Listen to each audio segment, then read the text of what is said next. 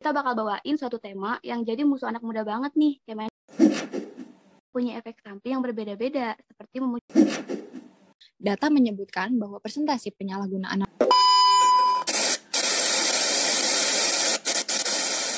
Halo Sobat Emas, apa kabar nih kalian semua? Semoga dalam keadaan happy terus ya. Pasti happy dong, kan lagi masa-masa libur panjang nih. Kita doain juga deh, semoga nilai IP semester ini pada bagus semua ya. Amin. Eh iya, kita belum kenalan nih, Sif. Oh iya bener. Halo Sobat Emas, kenalin gue Sifat dan gue bareng partner gue nih yang kece parah. Halo Sobat Emas, gue Sopi dan kita berdua lah yang bakal nemenin kalian dalam podcast Tandu Emas kali ini.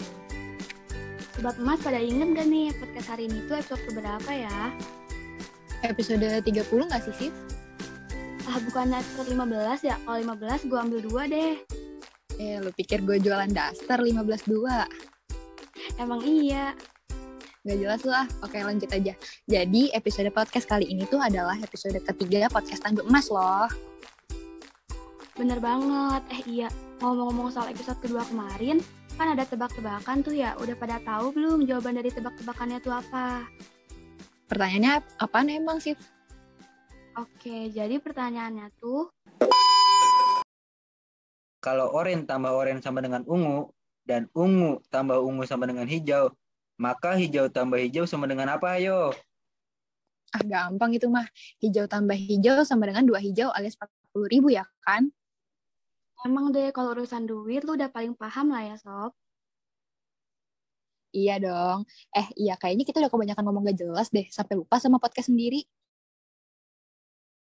Oh iya, sorry sorry banget nih sobat emas. Jadi mungkin kita langsung lanjut ke intinya aja kali ya sob. Jadi pada podcast Tanduk Emas episode ketiga kali ini tuh kita bakal bawain suatu tema yang jadi musuh anak muda banget nih. Temanya apa ya kira-kira? Nah, tema podcast kali ini tuh berhubungan sama hari besar yang diperingati beberapa hari yang lalu loh. Pada tahu nggak nih hari apa? Klunya itu tanggal 26 Juni kemarin. Hmm, 26 Juni? Wah, berarti hari Minggu bukan sih sob? Uh, benar sih, tapi bukan yang itu maksudnya. Oke, serius deh. Jadi 26 Juni kemarin itu diperingati sebagai Hari Anti Narkoba Sedunia nih Sobat Emas. Makanya pada podcast episode kali ini kita akan membahas seputar narkoba. Wah, menarik banget nih bahasannya. Cocok banget buat kaula muda kayak kita-kita gini ya kan? Yoi, bener banget. Kita sebagai generasi muda penerus bangsa penting banget nih untuk tahu dan paham bahayanya narkoba, agar kita nggak terjerumus untuk menyalahgunakan obat-obatan terlarang itu. Nah, bener banget. Mungkin pertama-tama kita berdua bakal jelasin dulu nih sedikit tentang narkoba ya, Sobat Emas. Jadi, narkoba atau biasa disebut juga nafza itu merupakan singkatan dari narkotika, alkohol, psikotropika, dan zat adiktif lainnya. Itu merupakan suatu zat kimia yang dapat mempengaruhi kinerja saraf pusat. Narkoba ini mempunyai efek samping yang berbeda-beda loh, seperti memunculkan halusinasi, membuat hilangnya kesadaran, dan membuat kecanduan.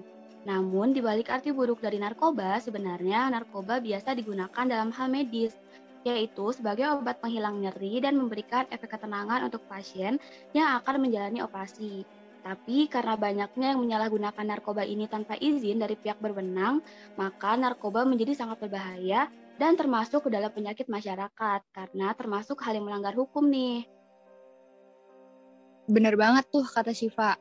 Dan juga narkoba ini mempunyai tiga golongan loh, di mana setiap golongannya memberikan skala efek yang berbeda-beda. Mulai dari golongan pertama nih, seperti ganja, ekspektasi, opium, kokain, heroin, dan lain-lain. Selanjutnya juga ada golongan dua nih, seperti morfin, petidin, metadon, alpaprodin, dan lain-lain.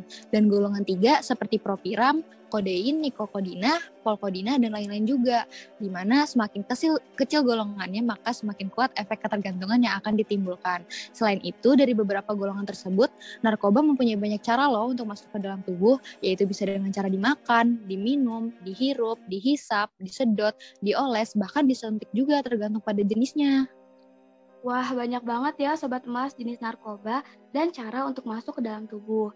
Tapi itu pun Sophie cuma nyebutin beberapa contoh aja loh. Sebenarnya masih banyak banget jenis-jenis narkoba yang berbahaya lainnya. Nah, dari semua jenis tersebut, masing-masing punya efek samping yang berbeda-beda juga.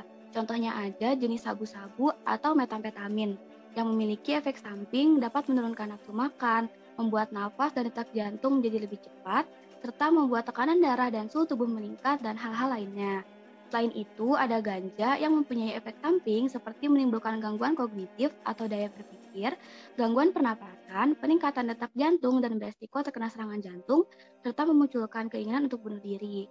Selain sabu-sabu dan ganja, masih banyak juga jenis narkoba lainnya yang memiliki dampak buruk akibat mengkonsumsinya nih dan pastinya dapat beresiko kecanduan dari setiap jenisnya itu.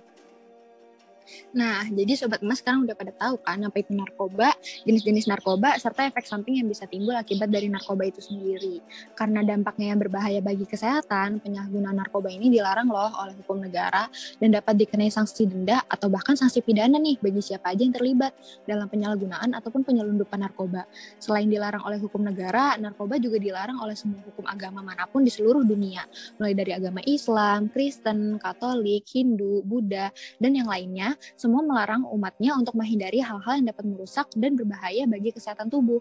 Salah satunya adalah mengonsumsi obat-obatan terlarang ini. Nah, walaupun punya dampak buruk bagi kesehatan dan dilarang oleh semua aturan hukum yang ada, tapi nih, masih banyak banget kasus-kasus penyalahgunaan narkoba khususnya di negara kita, yaitu Indonesia.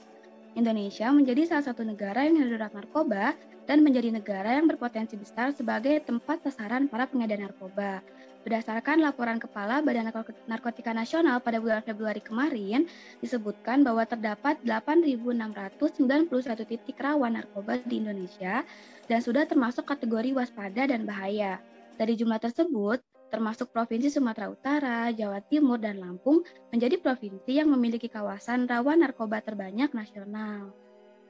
Nah, parahnya lagi nih ya, Sif, dari banyaknya kasus penyalahgunaan narkoba di Indonesia itu didominasi sama masyarakat usia produktif, termasuk generasi kita juga nih. Data menyebutkan bahwa persentase penyalahgunaan narkoba pada usia produktif meningkat di tahun 2021 menjadi 1,95 persen, yang sebelumnya itu cuma 1,80 persen doang di tahun 2019. Kebanyakan nih ya, alasan mereka memakai narkoba ini nggak jauh-jauh dari alasan bosan, stres, penasaran, dan juga akibat pengaruh dari lingkungan sekitar. Salah satunya adalah lingkungan pertemanan. Nah, Sobat Emas, itulah pentingnya kita harus memilih lingkungan pertemanan yang baik yang bisa saling mengingatkan satu sama lain agar gak terjerumus sama hal-hal seperti itu. Kalau misalnya nih pertemanan kita dirasa udah gak sehat lagi, mending cepet-cepet tinggalin aja deh, karena lebih baik kita punya teman sedikit daripada kita punya teman banyak, tapi memberikan pengaruh buruk dan ujung-ujungnya bisa merugikan diri sendiri juga. Tumben sih omongan lu bener. Iya dong terbang deh gitu doang. Eh, Sob, lu nggak mau ngasih reminder nih buat Sobat Emas? Oke, nah buat Sobat Emas semua, selain harus memilih circle yang baik dan tinggalin circle yang toksik, Sobat Emas juga harus selalu berpikir sebelum bertindak ya. Apalagi kita sebagai mahasiswa yang rata-rata udah di atas 18 tahun semua, pasti bisa bedain nih mana hal yang baik dan mana hal yang buruk. Jangan sampai masa muda kita dihabisin gitu aja buat hal-hal yang gak baik kasihan kan orang tua di rumah yang pada pengen punya cucu. Makanya jangan sampai kita jadi orang yang madesu. Apa tuh sob madesu? Masa depan suram. Karena nih ya, orang-orang udah kecanduan bahkan ketergantungan sama obat-obatan terlarang ini bisa dibilang udah jadi salah satu orang yang gak punya masa depan. Karena narkoba sendiri bisa merusak otak, jantung, ginjal, hati, kulit, dan ujungnya adalah kematian. Wah, ngeri banget loh ya berarti pastinya. Nah, seiring berjalannya waktu nih, Sif, peredaran narkoba ini makin ke sini makin ke sana. Bahkan Sobat Emas pasti udah nggak asing lagi deh sama kasus artis yang ditangkap gara-gara narkoba. Mulai dari perempuan, laki-laki, yang udah tua, yang masih muda, yang ganteng, yang cantik, penyanyi, atau pemain film pun semuanya tersandung kasus narkoba. Di sini gue nggak mau spill nama-namanya ya, karena gue yakin kalian semua rata-rata udah pada tahu sendiri nih. Nah, bener banget. Ditambah ya, Sob, ada fakta bahwa penyalahgunaan narkoba itu meningkat di masa pandemi kayak gini. Hal ini sejalan dengan penelitian yang dilakukan oleh Sheila Natalia dan Sahadi Sumaidi pada tahun 2020 yang menyatakan bahwa penggunaan narkoba itu meningkat sebesar dua kali lipat dibanding dengan kondisi normalnya. Nah, menurut kedua peneliti tersebut, penyebabnya adalah faktor stres dan kesulitan ekonomi akibat adanya pandemi COVID-19. Jadi dapat disimpulkan nih bahwa jumlah pemakai dan pengedar narkoba itu dapat meningkat di tengah situasi pandemi seperti ini.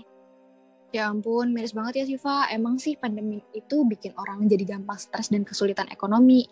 Tapi tetap aja nih, Sobat Mas, pakai dan jadi kurir narkoba bukan jalan keluarnya loh. Nih ya Sobat Mas, pakai narkoba tuh bukan cara terbaik untuk ngilangin stres. Dan jadi kurir narkoba itu bukan cara tercepat dap buat dapet duit.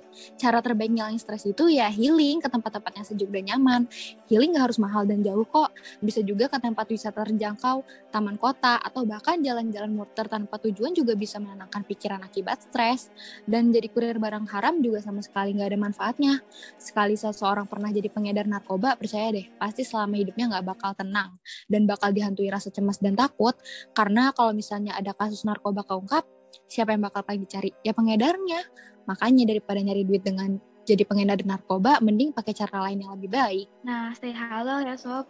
Oh iya nih Sobat Emas pada tahu nggak kalau sekarang BNN itu udah punya strategi dan kebijakan yang bernama War on Drugs, yaitu bentuk aksi edukasi informasi yang tepat, ringan, dan bermanfaat bagi masyarakat mengenai masalah narkoba. Aksi tersebut berupa P4GN atau pencegahan dan pemberantasan penyalahgunaan dan peredaran gelap narkotika. Nah, benar banget. Sekarang udah banyak nih muncul berbagai cara untuk mencegah dan memberantas penyalahgunaan narkoba. Contohnya kayak kegiatan seminar, penyuluhan, dan sosialisasi terkait bahaya narkoba dan teman-temannya.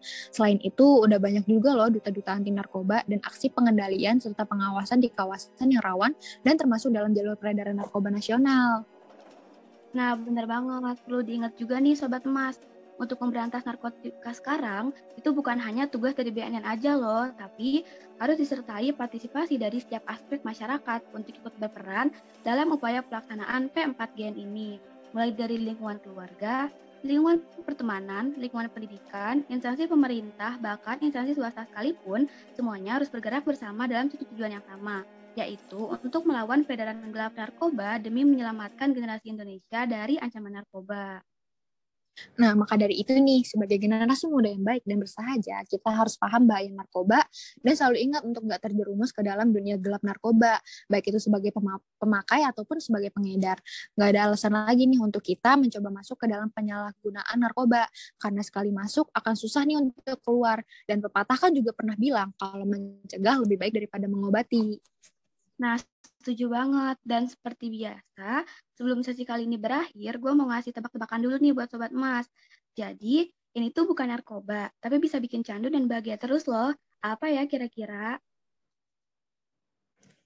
Nah, ayo coba jawab Sobat Mas. Kita tunggu jawabannya di kolom komentar postingan Hari Anti Narkoba Sedunia di Instagram at BEM underscore ya. Nah, dengan begitu, selesai sudah nih podcast Tanda Umat episode 3 kita pada hari ini mengenai generasi hebat, generasi tanpa narkoba. Sampai jumpa di podcast Tanda Emas episode berikutnya ya. Gue Sofi dan Siva izin pamit undur diri. Bye Sobat Emas. Bye-bye.